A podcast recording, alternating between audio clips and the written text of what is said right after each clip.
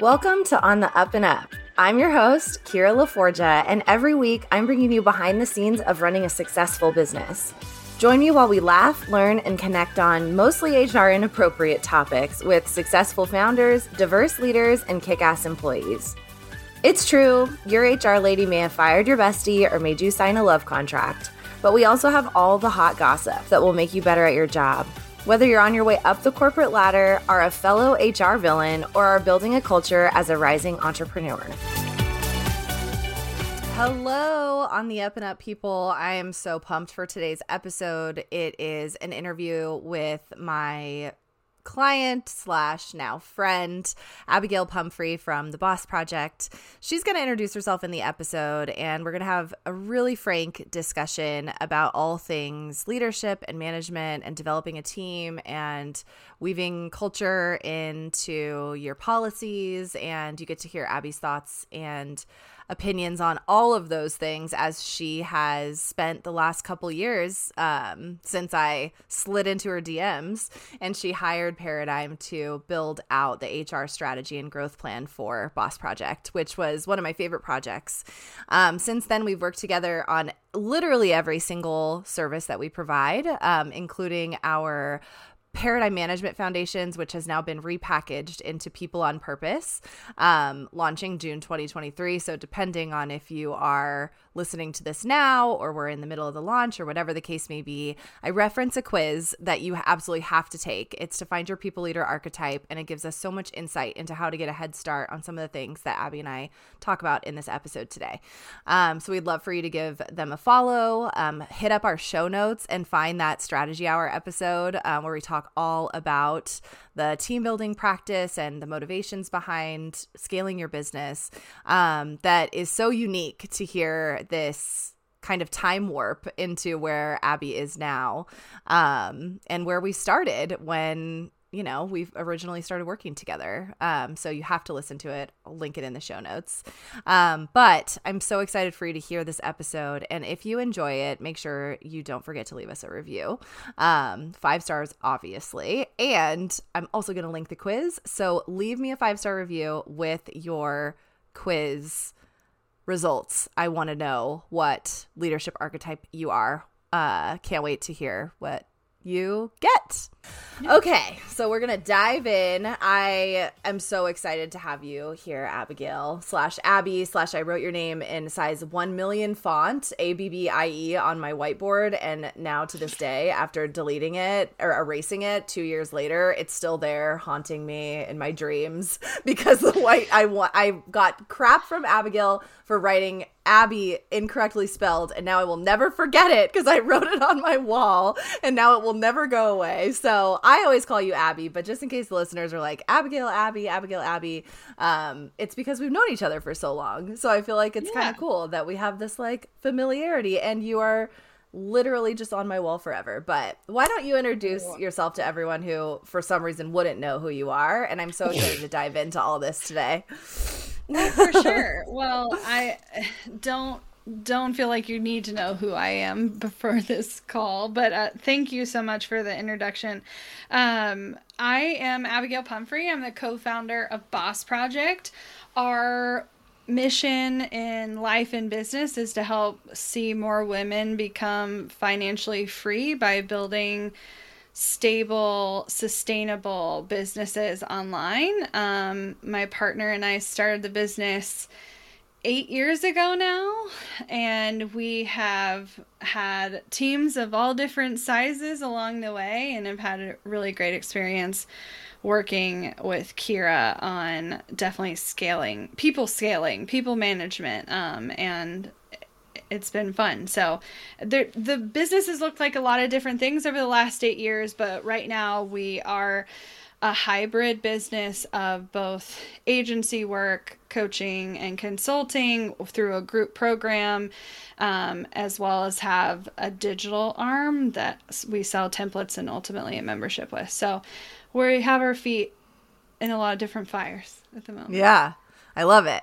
And I know through our work together, there's been so many ups and downs, and also just in online business in general. And, you know, we generally work with a lot of online business owners, female founders. So we share that motivation. But I want to kind of throw you off your game a little bit and talk about your oh. pre online business experience and what made you like your your origin story if you will um how you got mm-hmm. to the place where you were you know you were way ahead of the curve so but there has to be some previous work experience prior to that that helped shape who you are as a leader and a founder so let's talk a little bit about your origin story yeah, for sure. So my original degree is in fine art graphic design. I went to school to study um, art because I was rebelling against what my parents said I should be doing with my life. Um, so they definitely my both my parents are engineers. They wanted me to become an engineer, doctor, lawyer, architect, something quote unquote professional. Um, I took a job in science in high school. I was actually a um, lab technician at our local hospital and worked alongside other researchers in a dietetics uh, department.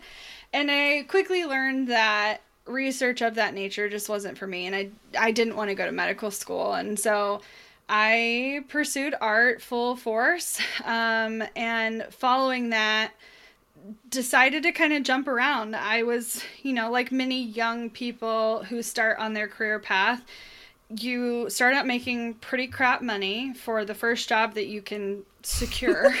And then you have to use that job to leverage it for your next opportunity. So i jumped around pretty predictably within a year and a half to three years.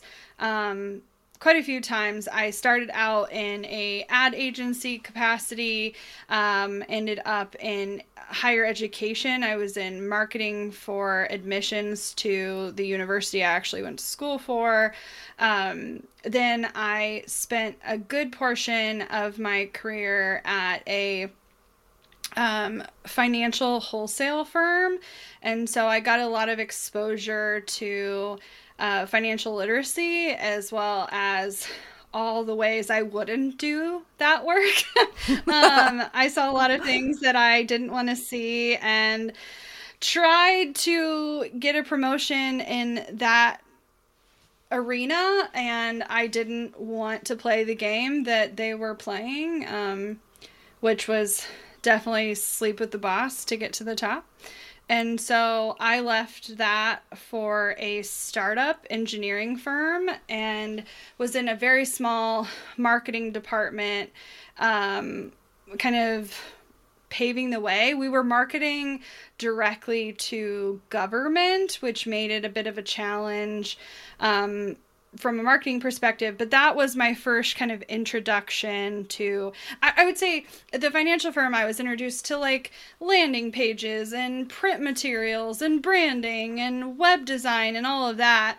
Um, but specifically at this engineering startup, started getting exposure to more funnels and marketing strategies. And uh, the founder was definitely in, ingrained in the entrepreneurial environment. And so you were hearing a lot of the names that I ultimately ended up being in the same industry as um, in that job. I was only there three months, and the founder was a bit, um, I don't know what I would say. Um, you can say it. You can say anything perhaps. you want. reactionary. Um, you know, he was he made the mistake that a lot of people make in thinking that new teams or new staff are going to get you instant results. And um, he was not happy with the amount of money his marketing team had generated when literally all of us had only been there three months. And so he, including my boss and everyone in my department. So none of us, we had to learn everything about the technology, everything about who they were marketing to, and attempt to build things. Like, I don't know why you think it's going to happen in three months. Anyway, he, um, laid off the entire marketing department in a single day. Um, and I found out after the fact that was the fourth time he had done so. Um, so I was a little burnt out at that point and was kind of at a a crux in my career. I could I could go back to the environment that I knew I could climb the ladder but struggle with how to ethically do so. I could, you know, go back to agency life, but my life was going to be pretty stressful if that's the path I went. Um, I could attempt to find another in house position, or I could use this as my opportunity to leverage and start my own thing. And within 30 days, I booked myself out and replaced my corporate salary and haven't looked back in the last eight years. So that's amazing. And you did that through design. Yeah, initially, uh, that's how the business started. I launched a boutique marketing and branding firm. We were doing website design and branding primarily for local Kansas City small businesses. Um, and it's definitely evolved quite a lot since yeah. Then. Yeah, that's so cool. And I love, I think, well, I obviously want to talk about the HR nightmare that you brought up, which is sleeping your way to the top and get into some of those details. But I love when we can see these stories kind of develop from people that we work with or just like, you know, our next door neighbor or whatever, especially when you're career driven and have ended up in entrepreneurship. Because there's probably like, so many little things along the way that were pointing you in that direction. At least it sounds like you were mm-hmm. pulling from your experiences for something better. But I know mm-hmm. how important it is for you guys to support female founded businesses and mm-hmm. how much of a crux that is in your values and your systems. And so to hear that you went and worked for this company where that was so obviously the way to go is to be exploited for, you know, being a woman or your sexuality or whatever. I'm like so into this. So, do you have any like juicy stories you can tell about that? um, yeah. Or how so, you figured that yeah. out, I guess. Um, well, I I tend to be in life and in business the kind of person that I'm I meet you and 5 minutes later you're like like puking out like your deepest inner thoughts and desires and frustrations and like people just tell me everything immediately with no boundaries. Um, it's happened my entire life. It is both a gift and a curse. Um, but that was definitely my experience in this department of a much larger company. The marketing department was small, um, small ish. I mean, definitely bigger for kind of the overall view. There was about 20 or so people maybe maybe 15 when i started but it definitely scaled up to 20 plus. For just the department the whole business as a whole was about 200 and then they had agents who were technically independent contractors of the thing so thousands of people potentially. Um but marketing was definitely the smallest component and i really liked my boss. She was really great um, and enjoyed learning under her. She also had a background in design, and so I appreciated that. And between her and some other people who had joined at a similar time, like I developed some friendships and some allies, so to speak, but would definitely hear rumors about certain relationships that were going on in secret or things that were happening at conferences or in hotel rooms or um, after hours. There was definitely a lot of drinking also involved in this work environment. Um, and I was also super young. I was by far the youngest person, probably in the whole company at that time. and I, um, that was awful. I, being the youngest person in the room is hard. Um, people look down at you like, "Oh, you're so cute and like childlike and whatever." And I definitely had bigger aspirations and had my shit way more together than half the marketing staff at the time. Um, so I don't know. Was there way to get up with merit? Yes. But that wasn't the fast track, especially if I was going to be as young as I was. And did anything happen? No. Was I harassed? Did did anything go down? No.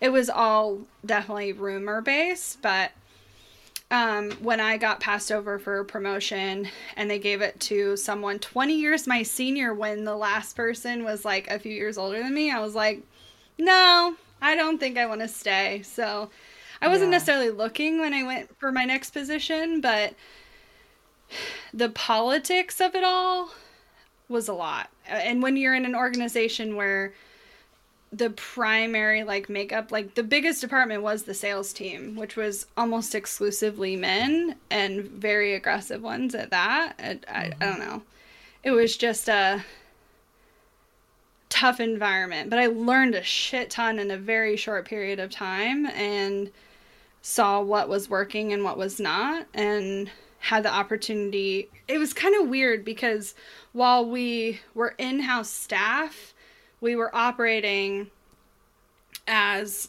essentially the in-house marketing department for all of our agents. And so we were like branding materials for hundreds of small businesses. And so i got a taste of what it would look like to work more exclusively with smaller businesses but i also found that I didn't enjoy working with middle aged white men. So I that'll do it. In a different yeah. direction. One thing you brought up that I just can't resist saying is that even I think a lot of women in the workplace just don't understand that they do have a right to not feel the way that you did at that job. And being surrounded by that culture is harassment. And I think that there's been, mm-hmm. I mean, especially since the Me Too movement, but also it's always been the case that like it's our jobs as leaders and as coworkers, even if they're on the same level as you, to protect our environment. And I think it sucks because there was probably so many lessons that you could have learned. And also, like you mentioned, you got passed over for a promotion, which I mean, that happens every day. Like, that's not this horrible sure. thing that most people would be like, screw that, I'm leaving the company. But coupled with this environment, it's like, well, that's proof to me that my values are not in alignment. And it really is a loss for the business. And that, I feel like the the biggest and coolest thing about working with women owned businesses or businesses in general because we work with small businesses that are owned by men too but those men are are dedicated to equity and making sure that everyone feels comfortable and that's often like the number one job of the leader how much of that experience do you think maybe subconsciously carried over into the way that you and Emylee have built your culture Oh, it's been huge. Um in a lot of different aspects. I would say in terms I kind of blocked out a lot of that job. I, I while I learned a lot about specifically marketing and what goes into effective marketing, the nuances of that environment I kind of set aside. And you know, some of the early things were I, for instance, going back all the way to when I worked agency, I really disliked the environment where clocking your hours had to go to paid client work. It was very stressful and you know, we worked in an environment where the expectation was 90 to 95% of your time needed to be billable, which is super unreasonable. And at the time, I didn't know how unreasonable that was. And I've since learned so much about like what makes an equitable capacity for someone who's client facing and how do you plan economically for that and all of those things. So that for sure carried over. Um, i think initially it was how do we like not conform to traditional corporate environments. And then i think we reached a certain point in our business where we had to unlearn that the the structure is not necessarily the toxic part. It's all the other things that go into management or mismanagement that that can make it an uncomfortable not viable working environment. And so i was initially resistant to building hierarchy and clear management and even bringing on employees because i wanted to just have more freedom. Um, but I've now learned how to kind of navigate that the structure isn't necessarily the problem. There are equitable ways to address the needs of your team and even those that you're looking to potentially hire. Um, so I've learned a lot, and did it influence it? Yes, I think mostly subconsciously. Yeah. What other, I mean, I've had the opportunity to talk to Jared, who is obviously your partner, and he has experiences in the workplace that were less than favorable. And I'm not here to tell his story, but how much of that, I guess, collaboration and the fact that you've built a business with a partner has driven how you want your culture to look because many of our listeners don't have a business partner and i've asked you several times in the past what do you think about starting a business with a partner? And you generally say don't do it but I'm happy with mine, you know, is kind of the vibe. Um, yeah. So it's different when you're approaching things in this collaborative way and your husbands work for you and work within your business, which we've designed really thoughtfully. Um, there's so much collaboration in building a company culture that isn't necessarily the case for our entrepreneurs that listen. So, how has that mm-hmm. kind of played into those decisions? Like, what does it look like on the back end when you're filling out a questionnaire about your HR policies or, you know, how, do, how much of that is really collaborative versus has there been any moments where you've disagreed and had to go in one direction or has it been seamless or what does it look like to build a culture so intentionally with other people involved? Oh, there's a lot there. um, but uh, uh, kind of starting specifically with Jared's experience. So, Jared is my spouse. He's also the marketing manager at Boss Project. Um, he officially joined as an employee approximately 18 months ago and was probably a contractor for six to eight months prior to that. So he's, you know, he's definitely approaching or just past the two year mark as being in the business in some capacity. Um, but he was a trained architect and his working environment definitely echoed a lot of the experiences I had in the larger financial firm that I was in. Um, but the the problem interestingly enough was more with his boss and direct management not necessarily the business as a whole. So in contrast i think ethically and like what the business was pursuing and the type of work was feeling good which was the opposite and where i was at. And um, the issue was with leadership and management not necessarily um, not necessarily the overall environment. Um, and that was definitely a case of like letting seniority mean that you know a problem shouldn't be addressed if you've been around long enough. And that that's just simply not true. You know issues can pop up at any time with any individual and it's definitely worth investigating fully um, and disciplining fully and potentially firing if that's appropriate. Um, anyway he he was he was targeted on multiple occasions to um, buy drugs illegally, buy drugs off of me because I bought off of him because I was on prescription medication that his boss wanted access to, like whole slew of things that were highly, highly inappropriate.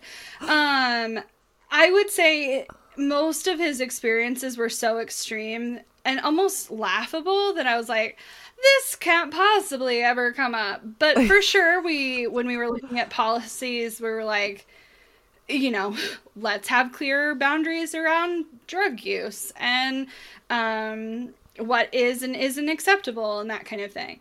Um, but I think in terms of collaboratively, um, Emylee and I have really tried to weigh in on what are each of our strengths and what do how do we each of us show up and while Emylee actively manages and, and has team members under her, a lot of the HR responsibilities she let me take the lead on.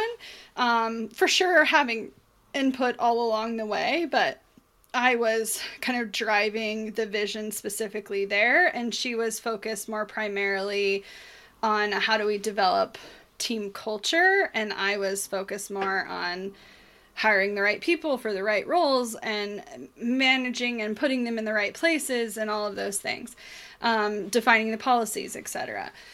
Um, and that's worked quite well for us to kind of divide who has what aspect of the business. I think now that we're not necessarily in a hiring season, those those kind of responsibilities have shifted a little bit. I think we're both sharing culture a lot more since it's I'm not in an active hiring process.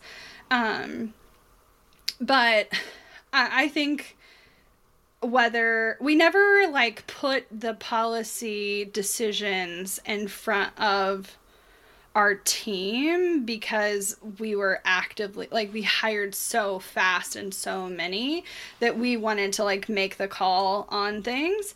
But anytime a situation happens we are actively assessing do we need to adjust our policies? Do we need to have more clear expectations up front in onboarding?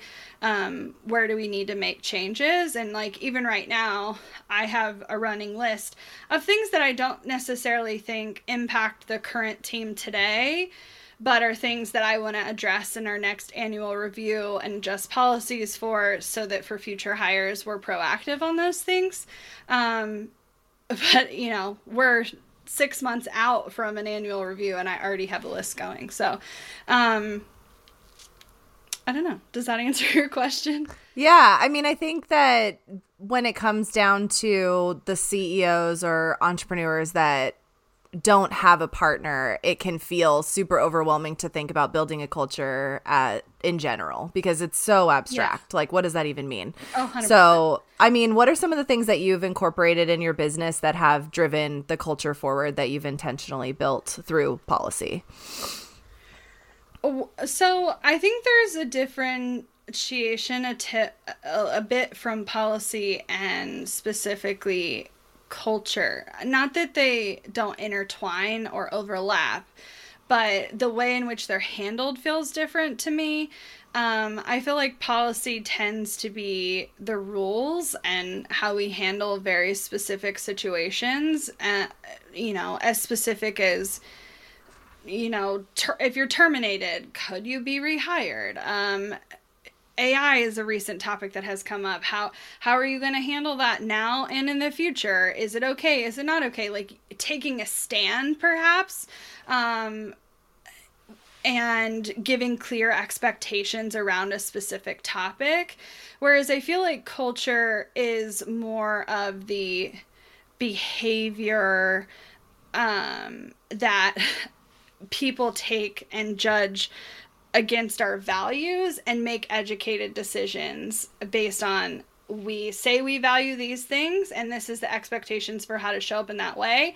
And i can't predict all of the millions of things that are going to come up. And you know the policy handbook like showcases very explicit examples but if it doesn't fall within the policies you have the culture to back up well based on our values this is how i should react or or respond in this specific situation. Um, and so I think part of it is being proactive because ultimately I am of the camp that you have a culture whether you define it or not. Um, and being intentional about what you're building and where you're going is so essential. Um, and so we spend a lot of time you know, relooking at our mission and vision, which had always existed and always been there. I think even if you were to go back eight years, the mission and vision has been primarily the same. I think we've maybe copy edited how we say the thing a few times, but but that has really stuck, and I think that's important for a mission or vision that it is a long term aspirational thing that you're moving towards versus um, values, which I think you may add to over time or um, can be a culmination of things. If it's just you and you're just starting out, your values tend to be, they mimic the things that you value in your everyday life. Um, but I think they can also be an opportunity for you to point out areas that you want to see growth in for yourself, even ahead of hiring. Um, like, for instance, we have a um, lighthearted as one of our values. And I tend to be the kind of person who wants to like handle conflict immediately, move through things, like make decisions. And in the working world was in an environment many, many, many, many times where everything was on fire all the time and everything had this like urgent feeling about it, which just added to so much stress. And so we wanted to create an environment where people felt a bit more at ease, had less stress in their working life, and we set the precedent even for our clients that we're not in an industry that's urgent. Like we're not saving lives here. We're not surgeons. We're not EMTs. Um, so here's the expectations on how we're going to respond. And while we typically are much faster than we say we will be, um, we're kind of giving space for it to be a little more slow paced. Um, but for me, that has been an opportunity to push me to take a deep breath and even walk away from things and not trying to react so in the moment about them, but instead, you know, take time to to to step back and analyze and approach things with you know a bit more of a fresh take because uh, I think early on it's really easy to manage a reactionary only about everything, clients and team. Um, and being proactive and slowing down has added so much more chill to my life. So, and I know that your one of your values is also the life first business, which we hear basically constantly in the online space. Everybody's always talking about this. When I first started mm-hmm. my business, it was like, there's a point to this, I promise. But when I first started my business, I was like, oh, I'm just gonna have this Google Doc questionnaire and everybody's gonna want the same stuff and it's gonna be like super easy to like build all these things out.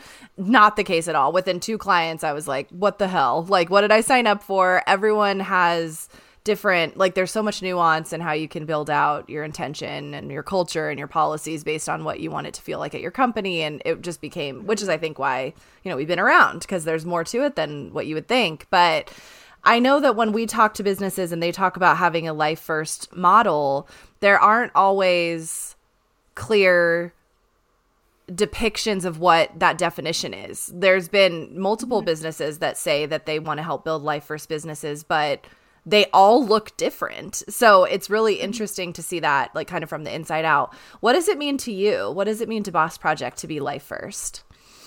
Yeah, so I, I do think it's important that everyone make a decision on what it means to them, especially if it's something they're ultimately pursuing. Um, but for us, you know, we're ultimately helping our clients and also working to build internally a business and a culture that allows us to prioritize life regardless of what comes up um, and specifically make sure we're building um, the business that provides the stability and also ultimate support that if we were to need to step away to focus on something in life that we have the ability to do so. We've watched so many businesses close because of you know, having a baby or their own unique health crisis or needing to caregive or lack of childcare or like insert a million and one reasons that life hits you in the face. And we want to help women build their businesses so sustainably that if they do need to walk away, that it can continue to operate and can continue to support them financially. And it definitely takes time. Like this is not an overnight thing. I think for many of our clients it it's a two to three year plus trajectory to like be a solo business owner and build to the point that you can have enough support to make that plausible or feasible. But there's definitely immediate things that can be done to address systems and efficiencies and communication to kind of mitigate some of those things for a shorter term should you need to like reschedule at a moment's notice that kind of thing um, but uh, for us, you know, the reason it came up is we've had some pretty big challenges that required us to completely rebuild our business from the ground up. Um, six years ago, Emylee was set to adopt a child, and two and a half, three months before um, Penelope came into the world, I was in a five car collision and suffered a traumatic brain injury. And overnight, everything about our business had to change. Um, and it wasn't set up for success uh, while we were both in completely different focuses of our life. And so we'd love to help more women be proactive on that so that they can be prepared because you just don't know when it's going to happen. Yeah, I know that continuity planning is so key, especially like from the minute that you hire for the first time. You have to have that in place. And it's so overwhelming because you got a million other things that you got to do. But it, you just kind of hack away at it and prioritize the well being of the humans, and then things usually fall into place. So I want to switch gears a little bit. Um, we are in the guts of releasing formerly PMF into a new version of our management course for founders or managers of small teams, particularly remote teams, in a new way, which I know you were one of our students, but um and it's so funny as we're talking i'm like i can't wait for we have this new quiz and it's your people leader archetype. And i'm like i can't wait to see what Abagail's result is because i think i know what it's going to be. Um, but one of the things that keeps coming up as we're finalizing the curriculum and streamlining things and all of that good stuff is is talking to our students about what they've learned about themselves as they've stepped into leadership roles and we're talking leadership roles of people like actually having mm-hmm. team yeah. members that you're responsible for um, what do you think are some of the maybe hard won lessons that you've learned about yourself when you have put yourself in the you know infinity mirror of leadership along the last couple years.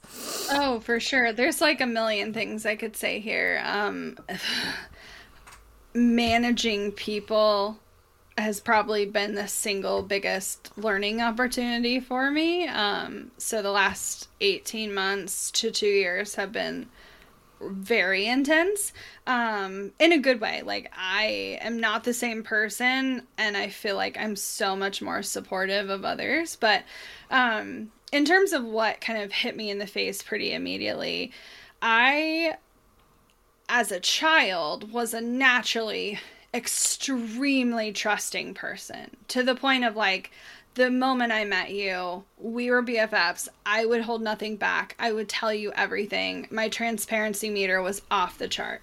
Um, and I got hurt and burned and like some major shit hit the fan. Um, and so my ability to trust people inherently went down very, very significantly. Um, and I definitely think most of that is related to personal trauma.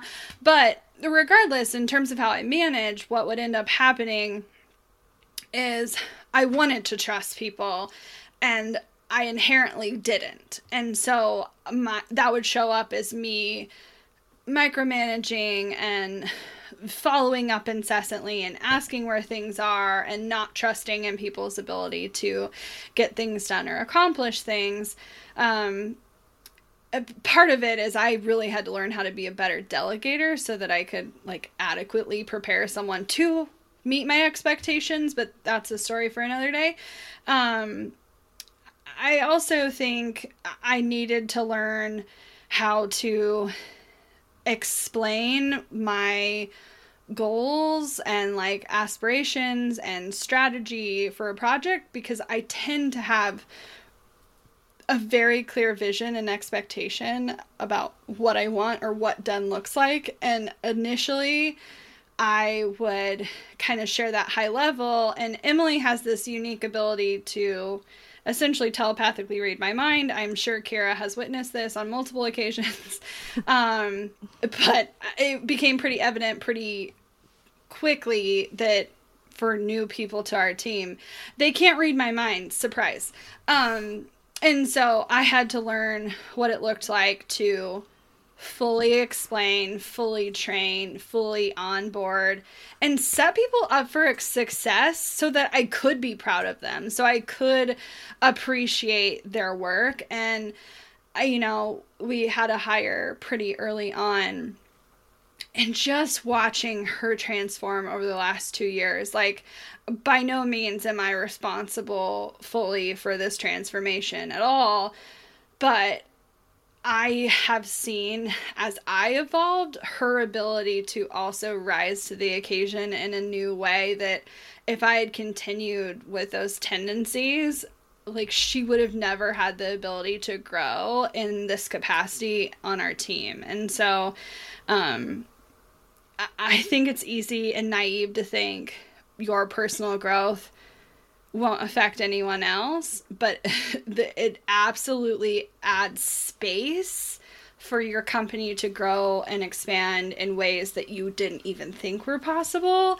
Um, and so I am just so proud of how our team has evolved and how they've been able to step up. And that wouldn't have been possible if I hadn't learned how to get my shit together, which took some time.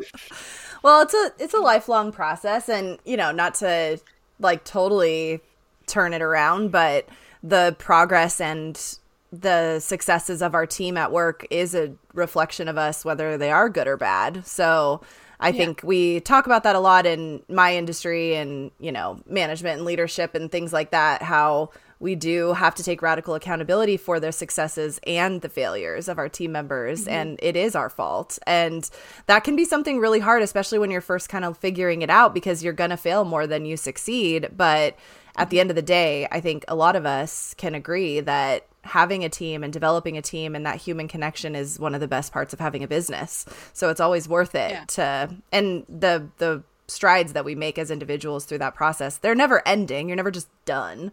Um, but they're it's such a unique mirror to look in and it can be a little uncomfortable at times.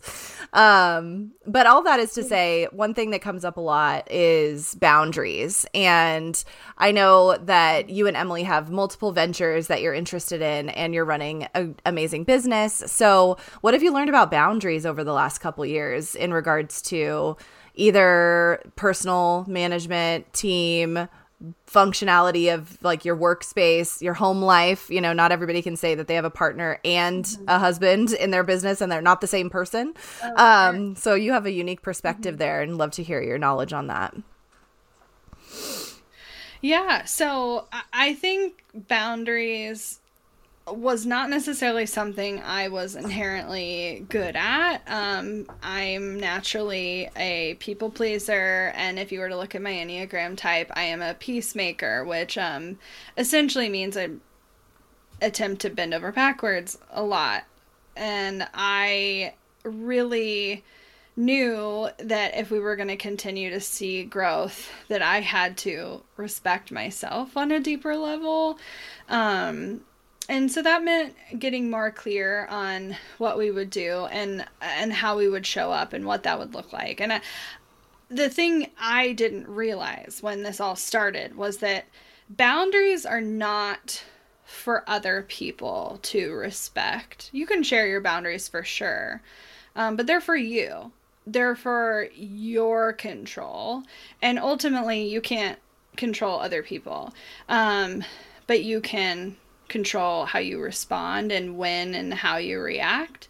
And so, uh, you know, I would respond to messages after hours. I would work late into the night. I would like dive all into projects that you know I should have delegated. Like I could keep going, eh, you know. And and that took a lot of time to unravel um because it's very naive to think initially that if you continue to do everything that it will always be the best work that it could be. And bringing people on your team that are smarter than you in different areas holy shit like just wild things occur. Um and you know you have to be reminded constantly to give them opportunities to show up for you. Um and that can be challenging Um, but in terms of how do I address specifically the the home boundary, because I do think even if you don't plan to have a business partner, I do see a lot of women founders who desire to have their spouse either home full time or home full time and working with them. Um, and I used to say I wanted to retire my husband, and he hated that. Uh, so definitely recommend that you have a conversation with your spouse about how they want to look at that plan. Um, don't assume that you are in control of their career. You absolutely should take into account what they want. Um, so therapy uh, for yourself and potentially your partner is is really helpful. Um, but you know, I, I did know for a long time that I wanted Jared to be home, and the motivation for me was primarily so we'd have the same schedule, so that we could go to lunch on a whim or get off early and go to a movie or take vacation and like not have to worry about requesting off and all of these things. And it was really more alignment of time. Um, and working in the architecture world as he would progress in his career the more likely he was to work late and travel.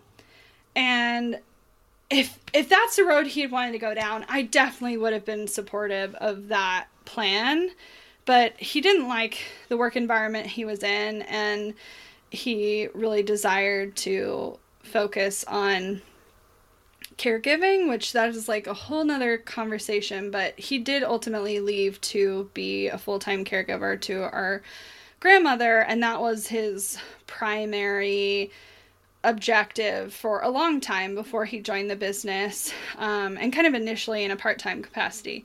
Um, but how do you define boundaries? You know, do Jared and I talk about work things outside of working hours? Absolutely. It's it's natural. You share a work environment and you tend to want to debrief about your day. Um, but I will say that we primarily leave those conversations for at the dinner table, it's more of how was the other person's day, not like debating policies or how to project manage something or tasks or whatever. It's more how did it go for you in the same way that you would check in with a spouse after they were working somewhere else. Um, but then after that, we're both like, we don't talk about it. I mean, unless there's something like really dramatic going on, which, you know, does occasionally happen. Um, we're pretty much either at work or at home and there's not really an in between but there there will be occasions where I walk into his office and I say I need you to be my spouse right now and I think as long as you disclose how you need the other person to show up I think you can have productive conversations and communication um but it's it's not really been an issue. Like working with him has felt really natural, and I do think a big part of that is that I'm not his manager. Um, and that was a really active decision that Emylee and I made in the business. So I, I don't directly manage or oversee his tasks, and vice versa. She does not directly manage or oversee her spouse's tasks. Yeah, that's a smart move. Um, and so, I mean, I know that we're getting to the point where we're wrapping up. And I think that if you had, I have some would you rathers for you, but before that, I feel like. Sure. What's like the, if you had to give like a one, like walk away with this advice to somebody that is starting to develop their management skills for the first time and jumping into this, what would be your like, this, I only have 10 seconds. Like, here's what I have for you. What would be that, that piece of information that you'd want to share? Um. So, if I had to only do one and I had to be as quick as possible, I would say that if you ever get to the point that you are frustrated with how someone is showing up or producing work or finishing a task and like you don't like the outcome, I need you to look in the mirror first. I need you to look in the mirror first. I need you to check did you delegate appropriately? Did you give them all the information to be successful? Did you provide what done looks like? Did you tell them not just the what you need done, but how you want it done or and why it needs done and what the impact is on the business? Like you have to look in the mirror. And I had to learn that the hard way a couple of times, but the better I've gotten at that, I am so much happier at work because I'm not constantly trying to like spread the blame and I'm way more reflective and as to how I can be a better boss and a better manager. That's really good advice. I love it. Um, okay. So, couple would you rather's just because I know these conversations get really heavy and we like to end it on a fun note.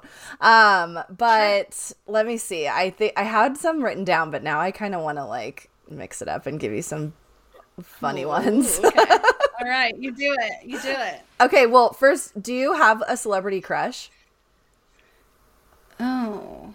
Like there's nobody that just bump, jumps into your head right away? I mean, if I'm being completely honest, Taylor Swift. oh, okay. Well, that makes this really interesting. So, would, would you rather have another 10 years with your partner or a one night stand with your celebrity crush?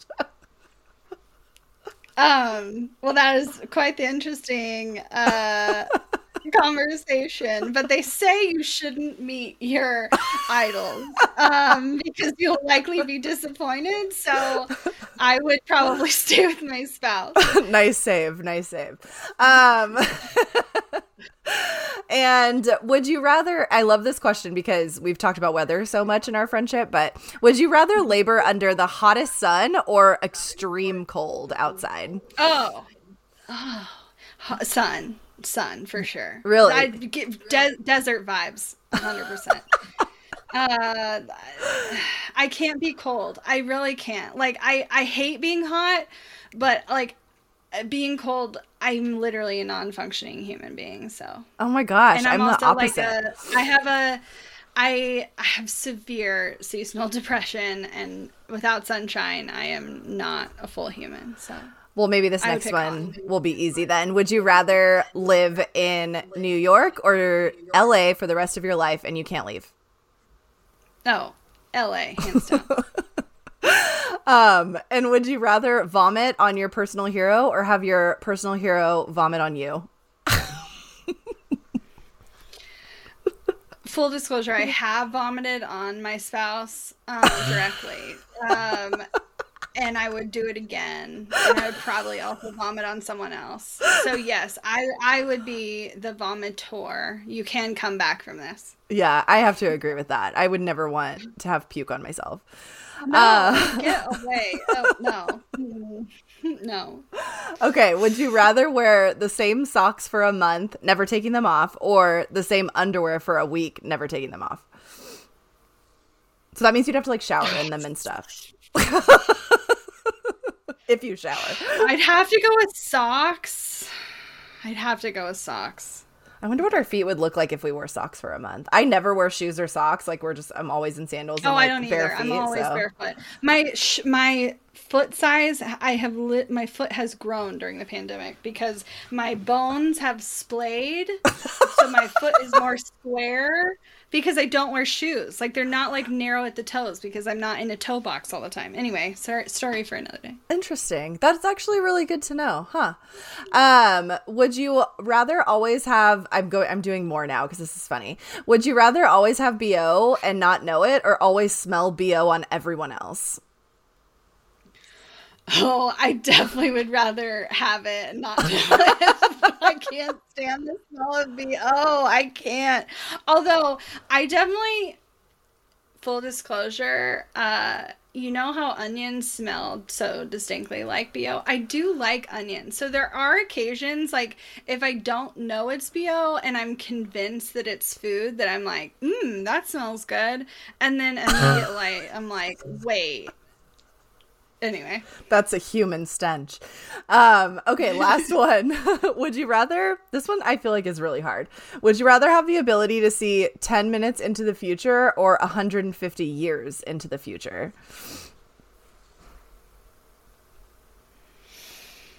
Mm, well, I feel like 150 years into the future would make me rich because I could like prepare for the thing, but 10 minutes would make me um, the ability to deceive or be manipulative would be much higher. Um, and so like in good faith, I don't know why, but I feel like ethically it's more responsible to pick 150 years in the future and use that to become rich versus manipulate those actively around me. It's interesting that that's where your mind goes. Because my thought about the 10 minutes into the future was like, oh, well, we can like prevent bad things from happening or, you know, whatever. But I don't know if it's like enough time to do that, actually. No, I don't think it is. I don't think it is. Like, we don't have enough reaction time. Um, and it, and you it felt really for me my immediate thought that it, the 10 minutes felt limited to like the the close proximity people not necessarily like the world. Yeah. I, I, just like I'm not the type of person that likes to watch like next week on Succession or like I don't like watching movie trailers unless it's like months and months like they're in the movie theater because I just can't stand oh, to know yeah. like what's going to happen. It like I hate it. I oh, hate it I so don't much. I hate watching movie trailers. I will I will only watch them so the rule is I can only watch it until I know I want to see the film, but I don't want spoilers. So I will turn it off even if it's 10 seconds into it. Ah, see, okay, we have that in common. See, that's why this question is hard for me because I'm like, well, I might as well do 150 years into the future because then I can be surprised because it's not like all the little things are going to be in that documentation. But then, right, you wouldn't you... know the you wouldn't know the little things. You would just know the big things, which I I like the big picture view better. Yeah, personally. yeah. I don't know. It's hard. It's hard to pick because I can see but then it's like, well, do I really? Then it's like everything's hopeless because in 150 years we're like idiocracy. Have you ever seen that? Oh, You've got to watch it if you haven't seen it. It's amazing.